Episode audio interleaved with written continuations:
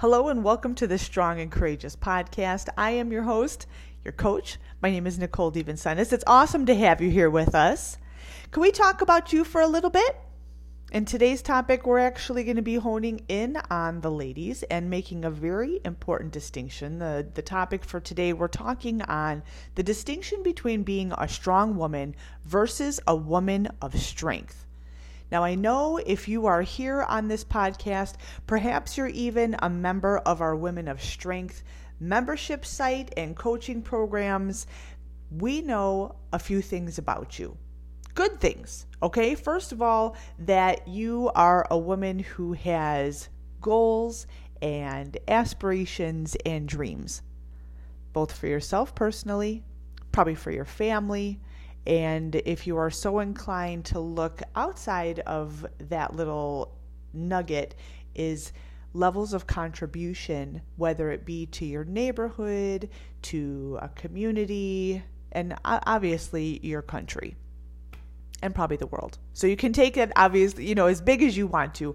But when it comes down to you as an individual, um, I firmly believe every day that you get to wake up, it's a gift to you. You have the opportunity to decide on who it is you want to become. Now, there's some people who may argue that point and say, this is how I am, this is how, you know, God made me, or this is, and what happens, you'll learn very quickly with me. I'm very, very, very tight on guardianship of the words that you speak and the words that you enter- entertain inside of your head. So if you hear hesitation in my voice, I want to be sure that I'm coaching you on all facets so that your your transition and ultimately your transformation happens a lot quicker.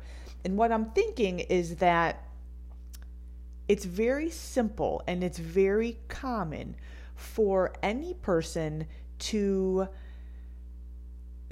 place themselves in really what is a victimhood or like a subject to or submissive position, meaning you are where you are because of all the other things that are outside of you, because of your situation, because of your circumstances, because of this person, because of, you know, the the economy or this, that, and the other. And what happens when you take that path? Now, I'm not dismissing that stuff has happened. Okay, stuff has happened to all of us. Know from the get go, this is the Strong and Courageous podcast, and coaching is where you come when you're ready to move your ship forward. And I said ship with a P because one of the things I'm working on is curbing my language.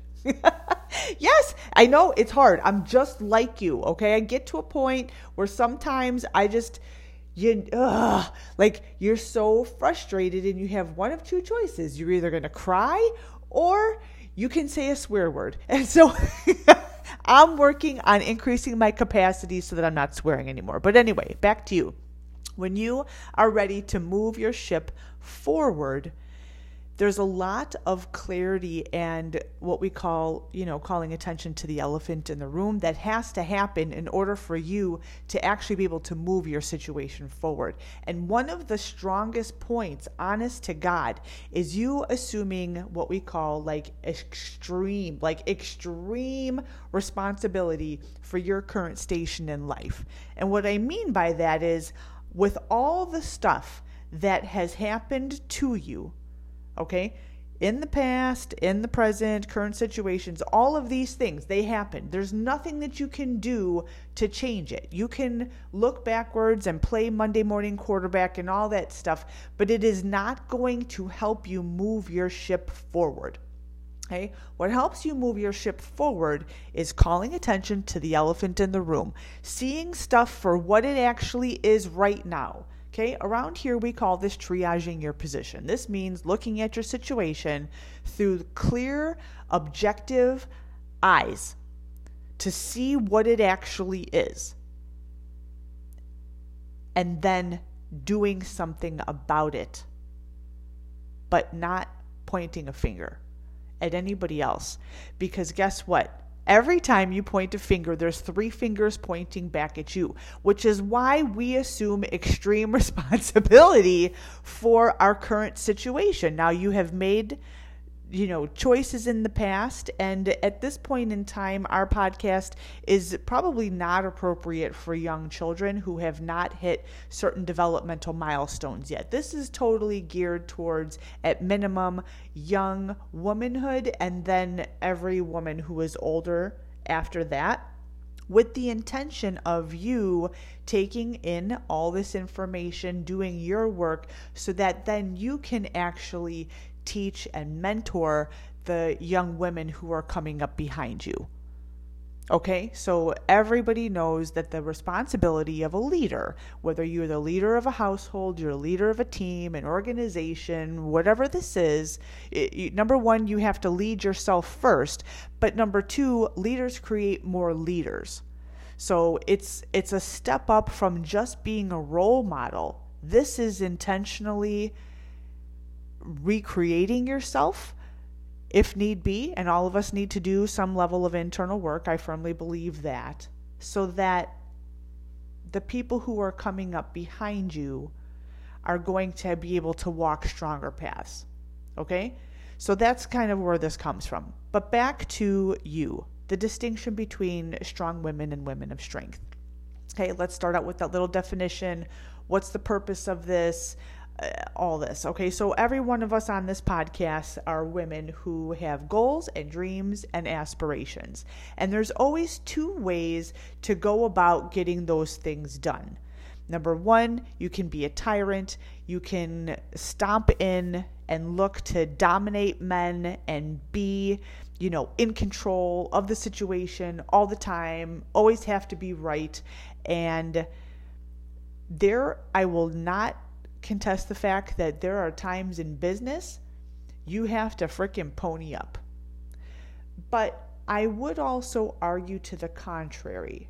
And maybe argue is not even the right word, just present for your consideration to the contrary that I don't know if you really were to take a step back and look at yourself as a woman if you truly enjoy leading with that type of an energy. I don't know about you, it gets exhausting after a while. I now I've always myself. So maybe I should tell you a little bit about me in case you're unfamiliar. So I have had several careers, I guess throughout my life. You would call them careers or responsibilities and you know, going way back into my childhood, my mom started grooming me in a in a very positive way to be a leader. Um, my mom um, actually divorced my dad when I was very very young, and she became at the time single motherhood was not as common of a thing as it is today, and so um, in our family uh, we come from Italian background. No one ever. I think my mom was actually one of the first people to get divorced, if I'm not mistaken, and it was not well received by anybody on any side of the family. So she was walking through that. But then also, anytime you are by yourself, then you also incur the whole aspect of financial responsibility. Okay, so this is going back. Now, today, a lot of women work both in and outside the home, whether you're remote or whatever. And so, you know, maybe this is, you know, it seems kind of dated, but this is where this stuff came from. And my mom started training me and teaching me and molding me and grooming me to be more self sustained rather than reliant on a man to finance me. And it actually worked out to our benefit because then my mom remarried and my stepdad was diagnosed with cancer when I was so my parents divorced when I was two. Um, and then a, a, few years later, um, she remarried, and my stepdad then was diagnosed with cancer. Um, and this was like the late, late 1970s, before cancer care was really even a thing. It was still very, very new. And to kind of summarize, you know, what happened was my stepdad, Jim, had liver cancer and it had spread to different parts of his body over the course of 16 years. So he was in the hospital, out of the hospital, getting chemo, having surgeries. He received last rites six times. And obviously, when you're dealing with a chronic illness like that, he was um, a foreman for a construction company, like road construction. And obviously, that's very costly for anybody's health care plan to pay for cancer care, but also um, it's a huge liability. And the thing was is that he never really stopped working except for when he was in the hospital. He would get chemotherapy He'd go back to work. He'd leave on a lunch break to go get a blood transfusion and then go back to work.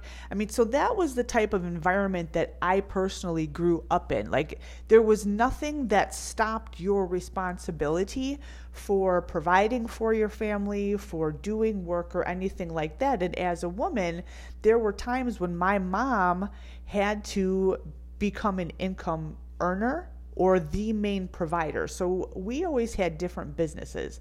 My mom was an Avon lady and she really like built this huge business where she had and again this was like now early 80s women were starting to really work outside of the home where she was actually she had women in different businesses who were passing out her Avon books and ultimately selling for her so that she could become a larger income earner because again we had a whole household to support. You know my stepdad was in and out of the hospital and there was all that stuff. We also ran a daycare center inside of our house. So through our church we actually that was how we acquired our our clientele and there were times where we had i think it was seven kids under the age of two in addition to our own kids um, inside the house so me, I learned a lot. I learned about sales and marketing and prospecting and business building and finances, not on a digital currency, but with actual cash. Like we had a money pouch. I learned how to make change really, really early. My mom had me cold calling, you know, getting people's Avon orders. But then I also learned about stages of growth and development when it comes to children. We had kids as young as two weeks old. And again, I think sometimes we had some kindergartners, but mostly they were in that newborn to toddler phase. So I became really, really good at childcare. And then when these kids, they were in our house from 6 a.m. until usually 6 or 6:30 p.m. when their parents would get home from taking the train downtown, they were always there there were household chores that had to get done. There were so many different things. And then for me, school was kind of like an after thought, if you would, like meaning I didn't start my schoolwork until after the daycare kids went home, until after the chores were done. If my, you know, all I made dinner, had kitchen responsibilities, and was really running an entire household. My mom had to have me help. She needed help. Like she couldn't do all of that stuff by herself. So I became actually a very, very strong teammate who she could delegate a task to, and she could actually trust that I would get it done to her standards. All right. So if you've ever worked for an Italian, standards are very, very high. And I'm so glad because it creates just a much stronger character in yourself like you see things things through to completion. You don't accept half or half assery it's a very it's a very hard way of living if you will and there's consequences. There's not this oh i know that you tried so hard baloney. It's not like that at all. Like there's consequences for not doing it. Like you get trained up into how you're supposed to be very early on in your life and you, you go to work. Like that's the way that it is. My family's you know immigrated to the united states you know straight from sicily and other parts of italy. I'm adopted into this family. Like there's all different components of things that you know happen in your past life. But the moral of the story is this. Every day even though you grow up in my household it was crazy. Like and looking now as an adult on all that my mom was juggling and handling, all this stuff happened. My stepdad actually died um, shortly after he was 50 years old. And so that put my mom as a widow in her late 40s. And she started doing all this stuff like she this was her normal in her 30s was doing all this stuff and you know she would make halloween costumes for us and like how this woman got all this stuff done you you don't have appreciation for this until you're much older and you're like holy shit how did how did oops i just swore how did she get all this done? But she also ingrained in us the importance of a very very strong value system you know a very well appointed moral compass and making not just the distinction between right and wrong, but standing up and not following the crowd when there was when you knew that there was something like you had to do the right thing. You couldn't just go with the flow or cave into peer pressure. Like my mom said i'm training you. I remember her telling me this I I don't want you to be like everybody else. I'm training you to be a leader. And if everybody, you know, her favorite her favorite quote was if everybody jumped off a cliff, would you go too? And I was like, what do you even mean by this? But sometimes what can happen when you're on that track is for me, then the next step, you know, I took a fast track into the healthcare profession. It, I've always, always, always loved the human body. It is so fascinating there's endless amounts of learning. Obviously, I had major experience with this growing up in terms of pediatric care from our in-home daycare facility, cancer care. Uh, my stepdad also was became diabetic during the course, so I had all this knowledge. So it was not that big of a challenge for me to then step into the healthcare role. So you know, I worked my way through college. You know, paid my way. My stepdad died um, the summer I guess, the summer break of my junior year in college. And things were very bad. Like, things were very, very bad at home.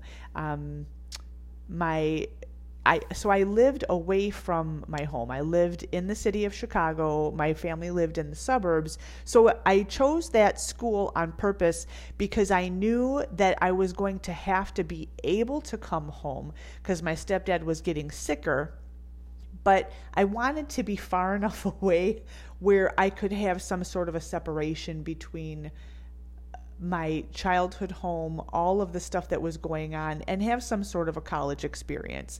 So I, I, wanted to be able to do that. So I chose a school that was in Chicago, and you know what? It was actually like the best school because it wasn't a huge, huge, huge university. It was a private university. Yes, it costed more, totally worth it.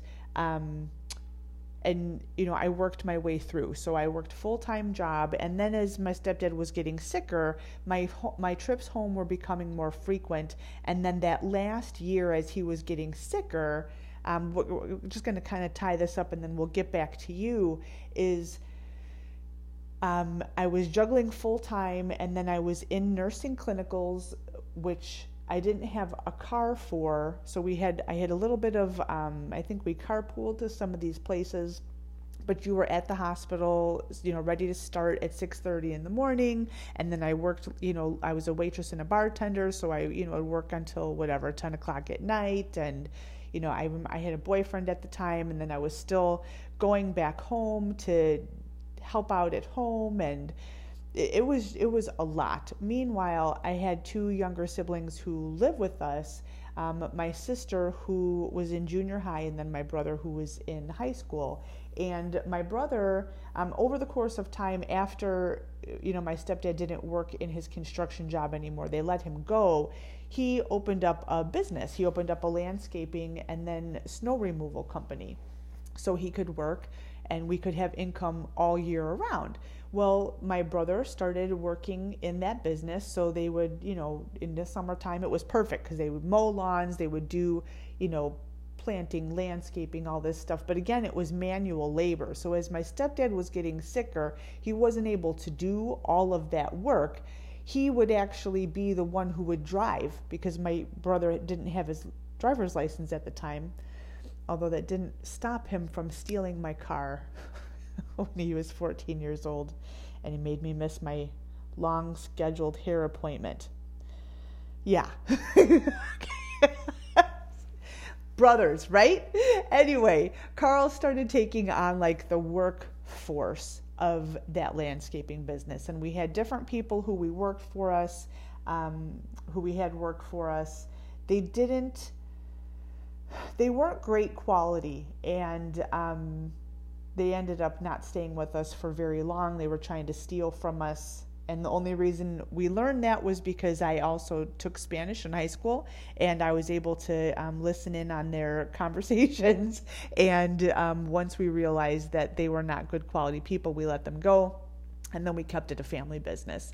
Um, so Carl, as my stepdad got got sicker, was taking on more of that business, and then you know, I was going back and forth with school, and then my sister was in junior high, and she didn't. There's a, a larger age gap between her and then Carl and myself. So I think she had a different experience all in all. But either way, stressful nonetheless. And she started turning gray. Her hair started turning gray in junior high. And it, it was a it was a terrible time. Like it was a terrible, terrible, terrible time and when you see that kind of a thing very young, um, it changes you. And there also is the opportunity that when you hit a major transition point like that in life, something that's very dramatic and traumatic, you can actually get stunted at that current level of growth and development until you decide again to move your ship forward. And you know, looking back over the course of the years as I, you know, went into healthcare, I knew that I wanted to work in emergency um, because I didn't really want to be that emotionally attached to patients who we saw all the time. I liked the high intensity, the high energy. I liked having different problems to solve. And I like the fact that um, you had a lot more autonomy in the emergency room. So I went down that track. I eventually also then went on to become a flight nurse on a helicopter program, and it was all awesome until healthcare started to change a lot. And it just seemed like everything everyone was hypocritical and I remember coming to work one day. I was driving to work and I saw people who were working in the respiratory therapy departments. Okay, so their their specialty is helping people breathe. They were outside the hospital, actually across a sidewalk or like the inner drive. They were on a a different piece of property smoking. And it, at first it made me laugh because I was like, oh my God, a respiratory therapist is totally smoking. But then as I was, you know, going to park my car, I thought, this is terrible. Like, how can you work in respiratory therapy and be a smoker? So then I started looking at myself and I was like, well, wait a second. Where am I falling down here? And I started thinking about the word healthcare provider. And I was like, well, can I really call myself a healthcare provider? I'm on like this yo-yo dieting trip. You know, I'm I'm uh, this I'm working myself literally into the ground. Um, the people in our places they're not getting healthier. They may be living longer, but they're actually getting sicker. And shortly thereafter, it really started to to weigh on my mind all of the different places where I was like, oh my gosh, this is not good. And I thought, you know what? We need more work on the prevention side. You know, maybe no one has just taken this on. So maybe I, could do this. And so as I was progressing through, I knew that working as a clinical nurse was not going to be like my end all be all. I knew that. The problem was I didn't know what in the complete hell I would do after. I mean, at that point in time, it would be very easy for me to say I had invested my whole life leading onto that particular track. Okay? Because I had, I consider I had myself a whole entire healthcare career at home before I ever even entered the professional space. So at the point where I was making these major life changes, I had also started myself on a new track. And I I'm hoping that this kind of resonates, you know, with some of the the journeys that we take as women. Like your season of life always changes, where I wasn't happy with how I was maintaining my body. I didn't feel good. I had migraine headaches all the time. I just had like these emotional outbursts. I had emotional eating. You know, my weight was up and then it was down, and I had uh, eating disorders. I, you know, was anorexic, and uh, there was all kinds of shit. And it was just this big yo yo back and forth and up and down and all over the place. And everything was a big chaos and a big drama and all these things. And I looked at other people and I believe that working in the emergency room has helped me learn this skill. And this is why I call it triaging your position is to be able to look at things through some objective lens and say, all right, here's my current situation. It's big, it's bad, it's ugly, all these things. But over there, I see people who do not have this problem. Therefore, okay, this is logic. If they're not having this problem, then I'm not doing something right. I mean, it's just like that simple. I either don't have the right information, I'm not doing something correctly, like my plan is not like butter tight, something is not right here. It's uh, on me to seek out information, coaching, whatever it is, and make sure that the person that I'm hiring or the information that I'm going after to consume and help me change my my current position here is legit and based on truth and has a positive track record of success. That's that's not new information. That's being smart about how you're changing your your your ship. So I figured, look, I I know in my heart of hearts that this whole how I'm working in healthcare is not meant to be a long-term strategy for myself. In fact, I knew this when I walked into the nursing school to fill out my application. Again, I just didn't know what else I would possibly do with myself. Well, I do love to talk and I do love to teach and coach. That's a large part of I think being a person and you know bringing up the next next generation behind you, but also working as a nurse is largely like patient education, where I had sought out an opportunity to start teaching in the front of a classroom. And it was little classes for, um, at the time, it was paramedic class and um, different like nursing classes, whether it was, you know, pharmacology, it was specialties you know within the human body. So within that area. And then you know i always want to push the the needle a little bit farther. And fortunately one of my my girlfriends that i went to nursing school with she worked at a different hospital. There was a different educational position that opened up and she called me and she said you know what? we've got this position. Um, you know i think that you'd be a great fit for it. Why don't you come on over? So i interviewed and that was actually how i first started stepping into a career as a public speaker.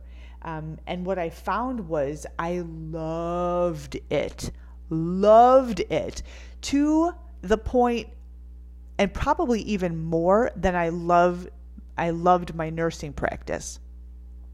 However, the question was, what was I going to be talking about? And I really do need a lot of practice because it's one thing to have a room full of like 15 people, but it's another thing to have a room full or a stadium full of a banquet hall full, you know, however big, like 400 people or a thousand people or many thousands of people, and make that environment feel as warm and inviting and the people, each individual person in there to feel as comfortable in that space and with you as they do in their own living room. So, fast forward on that track, that took a different beast. I started coaching and training in EMS, and I will tell you hands down, I tried being soft, but it didn't work because in that culture, those, it was mostly men, were used to dealing with strong women as opposed to women of strength. And they were used to a woman like flashing back at them. They were used to a woman taking charge, believe it or not. And they had to because those were individuals who left their homes for 24 hours at a time because they were on duty and the woman was at home, their wife was at home taking care of shit. Like, ah, I just swore again. Sorry. but that was that's the culture. So that's one of the changes. Like that's another intro point is that you can have strategy all day long, but as we know in the words of the great Peter Drucker, Peter Drucker that culture eats strategy for breakfast. So you're always learning. Well, I took it as an opportunity to work on my presentation skills uh, from the front of the room. And then when they would act up, now imagine if you are a woman and you are standing in front of a group of men who A, don't want to be there, B, make it known that they don't want to be there, and C, are both overtired because they have this disrupted, you know, sleep schedule and then they don't do anything to make it better in their off time. They're coming off of a weekend of sports. They've been tailgating, watching, you know, games or whatever. Their diet is crap, so they're hypoglycemic. You know, their blood sugars are all over the place. It's imagine what that is like. A, gr- a whole room full of them. All it takes is one person to act up, and what they try to do is they and I think so many times this is like a subconscious thing with them. They will initial like actually try to start a fire, which is ironic because their job is to put the fire out. But that's it's that's just part of who they are. So with me, what happened was I viewed that as a training a training ground on how to command my emotionality and maintain command of a room, not because I was a dictator or because I created a fear factor in them, but to actually command myself from a higher vantage point where I never lost my cool. And still, even though they tried their damnedest to not grow and to not improve, there was always like, you know, little birdies who will tell you, um, you know, things like feet on the street. They'll always come in. They came into my office and they would say, you know, we give you a hard time, but I just want you to know we're listening to you. Like when I would reach like my near breaking point of like, man, my crazy side is about to shine bright like a diamond, one of them would always come to me and say, We're listening to you and that was all i didn't need affirmation i didn't need like compliments i didn't i didn't need that. I was there in the role of the educator because my job was to serve the community through them. So i have to develop the leaders in this room because they have to go out there and now they're going to be able to touch more people in the community than i can touch as an individual practitioner. Do you see what i'm saying? And it's about recognizing your position as a leader but you have to first and foremost lead yourself first. And you're you're always a constant work in progress. And that's why i say like you get to choose every single day. If you are going to be a strong woman okay the alpha woman who is loud who is brash brassy brazen always has to be right has to have everything done her way, or if you're going to be a woman of strength. Okay, there is a distinction there. A woman of strength is first and foremost, she's submissive to God. And when you understand God's call on your life, now I make no qualms about the fact that I am a Christian woman and our teachings within this academy, the Women of Strength, you know, all of our transformation gold, everything is based on Christian principle. That's what this is. So I don't mean that as a deterrent if that's not on your radar. The purpose of this is to share with you my value system. Okay? Even if, you know what I would say? Even if you don't necessarily believe in God, I would, from an intellectual perspective, invite you to take application courses in biblical principle. And this is this is what I'm saying. or the reason why I suggest this is because the more I learn about this, you know, I used to think this is what I thought. Never in my life did I ever go on a journey where I wanted to live by the Bible. Like nothing started that way. What actually happened was as I was changing my course in my career, how I would actually earn income, I also started investing in health and nutrition first education and then coaching. And ultimately, I started competing in a division of bodybuilding called Figure. And, you know, I competed both on the local and the national level. And then um, as I was looking at the girls who were at the pro level, at the top of our our industry, um, one of the top com- um, uh, competitions is the Olympia. So, like Mr. Olympia, but they have divisions for bikini and figure and physique. Where I was looking at those girls, what are they doing? And this was when social media was just starting to come into the light, and these girls were posting different things about the Bible. And I thought to myself, literally, from a very objective and logical standpoint, all these girls have something in common, and that is they have the role of the Bible in their life. I wonder, and I looked at them. I something looked different in their eyes. How they showed up on stage was way like they just were so much brighter than the girls who didn't. That it really made me think like I bet you I need to be doing that. But I honestly had no idea where to begin because even though I went to a Catholic school growing up, there wasn't a whole lot of teaching of application into like today's life. Like, how do you read the Bible and make it apply to today's life? It just seemed like it was very lofty. There was a lot of vocabulary in there which didn't really make sense. And to be quite honest with you, it wasn't like I had dedicated Bible study growing up, I already shared with you like life, we were in survival mode. We didn't have a lot of money, you know, obviously we did not have very good financial habits and, you know, literacy growing up, but between having all these different businesses at home, stepdad is in and out of the hospital, we just had all this different stuff. You can't exactly absorb information when you're in survival mode. So I will give, you know, a, a huge extension of grace is that I, I never really even thought about pursuing biblical study how does it apply to becoming a woman of strength? I didn't even think about becoming a woman of strength. It wasn't until I started following these girls who were very successful in bodybuilding specifically figure, and what they were doing, that it started to make me question and also think, all right, I am blind to this whole other area over here. Where am I going to begin? My journey.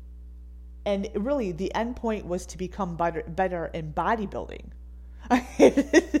well, fast forward, um, you know, I was really privy to having this this well, I don't know if you want to call it fate. I don't think that anything is fate. I truly now know that when God pulls your ticket, whatever that means, like it's your time. And I was driving home one night. I know I'm kind of bopping around here, but this is building into what what your walk and what your journey towards deciding the type of woman that you want to become is like. It's never just a straight staircase. It's never just like, okay, step one, I'm going to do this. Step one, it's going to do this. No, people come into your life, situations come into your life, and I know now that God will always teach you in the capacity that you learn best.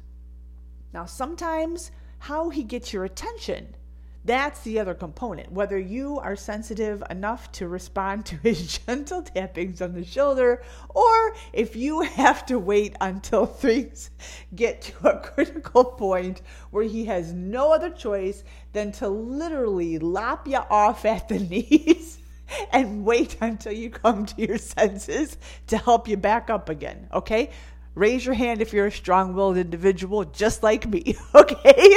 Well, anyway, so I'm driving home one night and I lived in this area. I'm going to get back to, you know, this distinction between being a, a, strong woman and a woman of strength, all right, and how this helps you during your transition points in life, whether it's career, it's your health and fitness, it's your finances, it's your relationships, it's, you know, coming back after a major, you know, breakdown or or defeat, you know, however this is for you.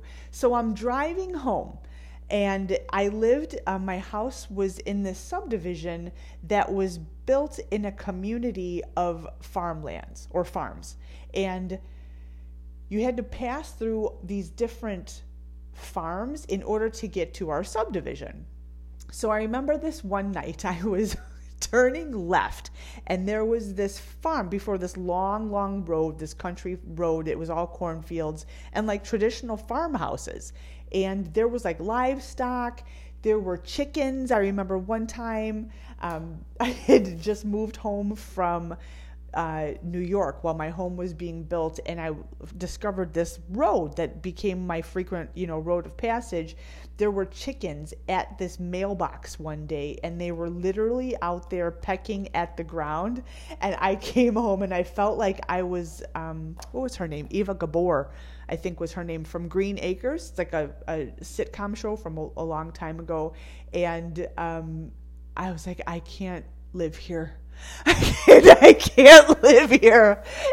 It was crazy. It was so crazy. Anyway, it turned out to be a beautiful home. Loved my time there. Largely responsible for helping me with, you know, times of high pressure and just insanity. Anyway, I was driving home. It was like 9:30 at night. It was dark. I was taking this left-hand turn onto this country road and I had the radio on.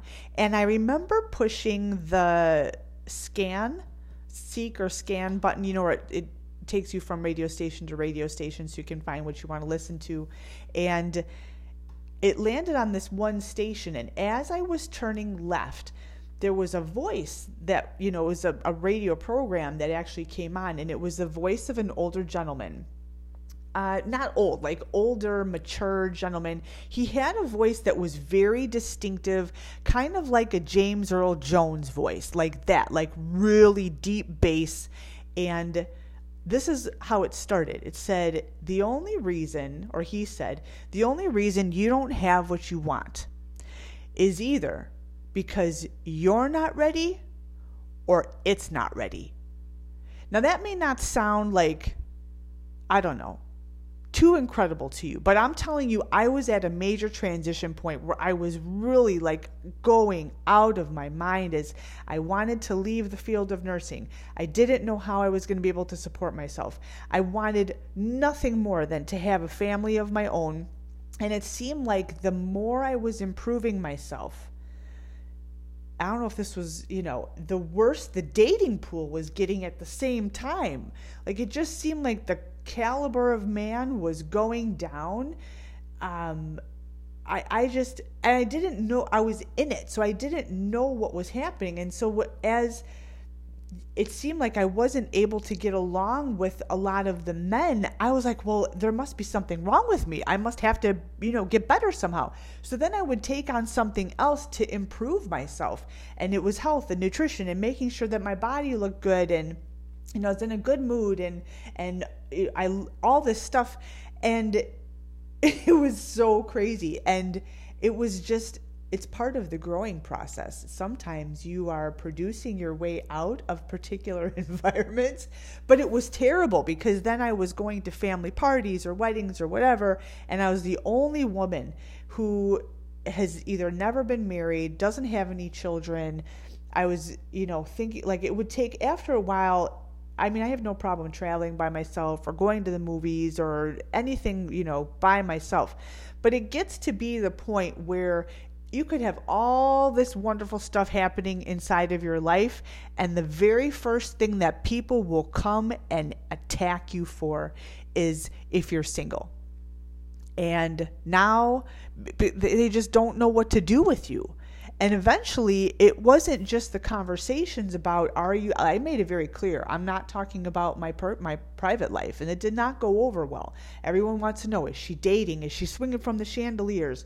And finally, I remember I went to this one wedding, and one of my cousins, I'm going to say, cornered me and said, he looked at me and he goes, Are you? And I knew exactly what he meant. He was asking whether or not I was a lesbian. And I was speechless. I thought of all the places, like, it's bad enough I don't have anyone to dance with. Okay? During fast songs or slow songs, it's bad enough when we're at the table, I don't have anyone to talk to because everybody else is paired up and I'm by myself. And I'm having to be here and put on this happy face and try to be involved in the conversation, but nobody wants to have anything to do with me. Plus, I'm competing and my body, like, you can't hide a physique. So now all the women are worried that, their husbands, I'm going to steal their husbands.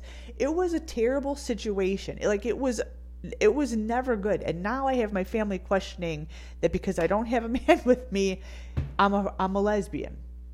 And that was the time when I heard this voice on the radio. Like, the only reason you don't have what you want is either because you're not ready or it's not ready. And I was like, whoa.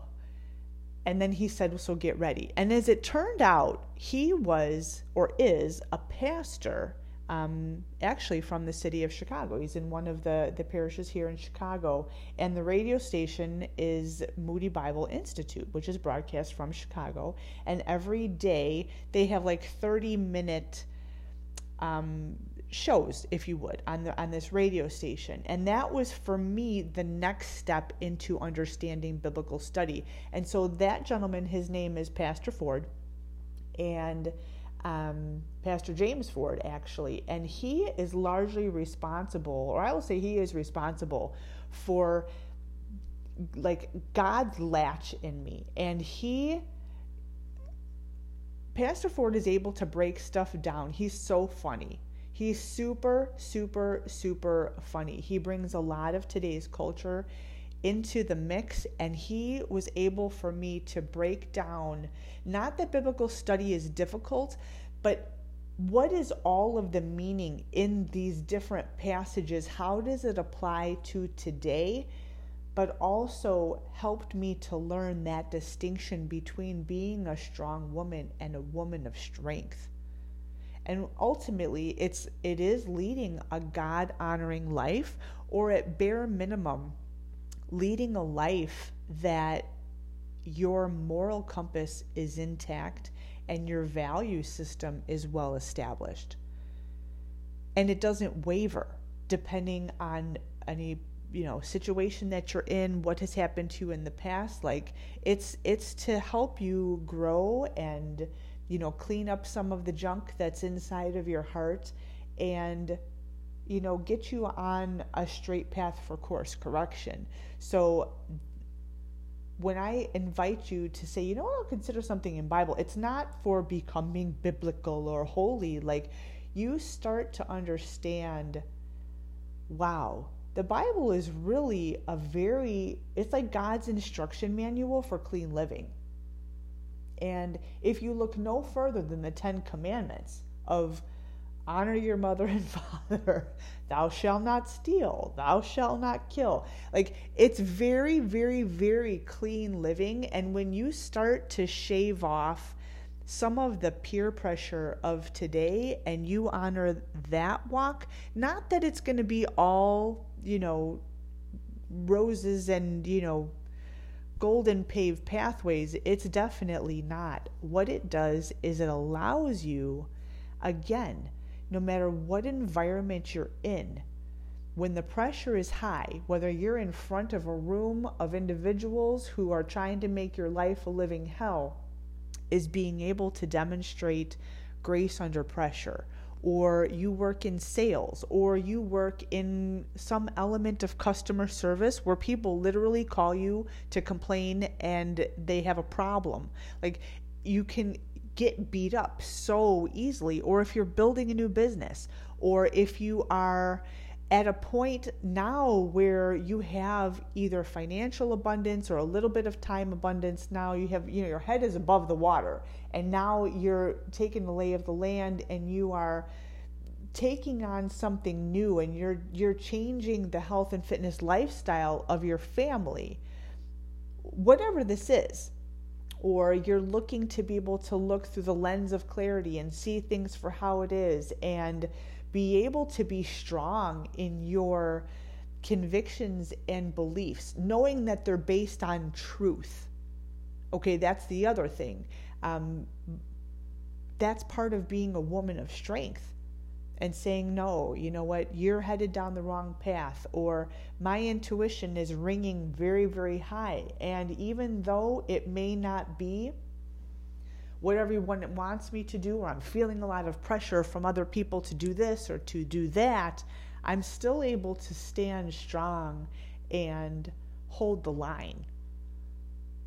Does that make sense? Like, there's ways to go about doing this, and also in a fashion that develops the people who are coming behind you to take on that same personality or that same maybe not personality but that's to develop their own personal culture is really what it is because everyone has their own personalities. That's what makes us so awesome. It makes life so fun is you have friends who are hilarious, you have friends who are just really classy, you have friends who are calm, you have friends who are just a, you know, a wealth pool of knowledge, they're analytical, you know, however you're made, you're made with that uniqueness.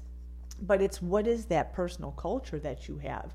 Something that's true, something that is unwavering and is going to be able to stand the test of time even when the outside world is in complete chaos and things are changing on such a fast pace that it's you can it's real easy to get your mind shook but you have to have some sort of firm grounding from which you grow and then obviously you're growing your family or your team or your organization or you know you're contributing towards your community or or whatever does that make sense so that's a little bit a little bit you know an hour long of a podcast on that distinction between an early distinction between being a strong woman versus a woman of strength. A woman of strength doesn't waver when her seasons are changing. Okay, because you have the bedrock of of understanding, you know, my moral compass is my and when I say my, I mean, you know, you. This is you speaking to yourself. My my moral compass is well it's well calibrated. I have a very clear and intentionally developed value system. The rules of respect, the codes of conduct that we operate in our household. And again, sometimes a, a lot of people are here on a professional realm, you know, our organization. This is very clear. Okay? When you do that internal work and you really get to the root of what your beliefs are, what your practices are, where you're steering, driving your family, or if you're in you're married. Now you're in partnership with your husband. You know, where are you guys steering this? Where are you taking your family to the next level? Okay? So this is all like this all feeds into all aspects of life, but I would challenge you and invite you to really make that intentional distinction and decision as to whether you want to become a strong woman or a woman of strength. Huh. Food for thought. Thank you for joining. We'll catch you next time. Bye bye.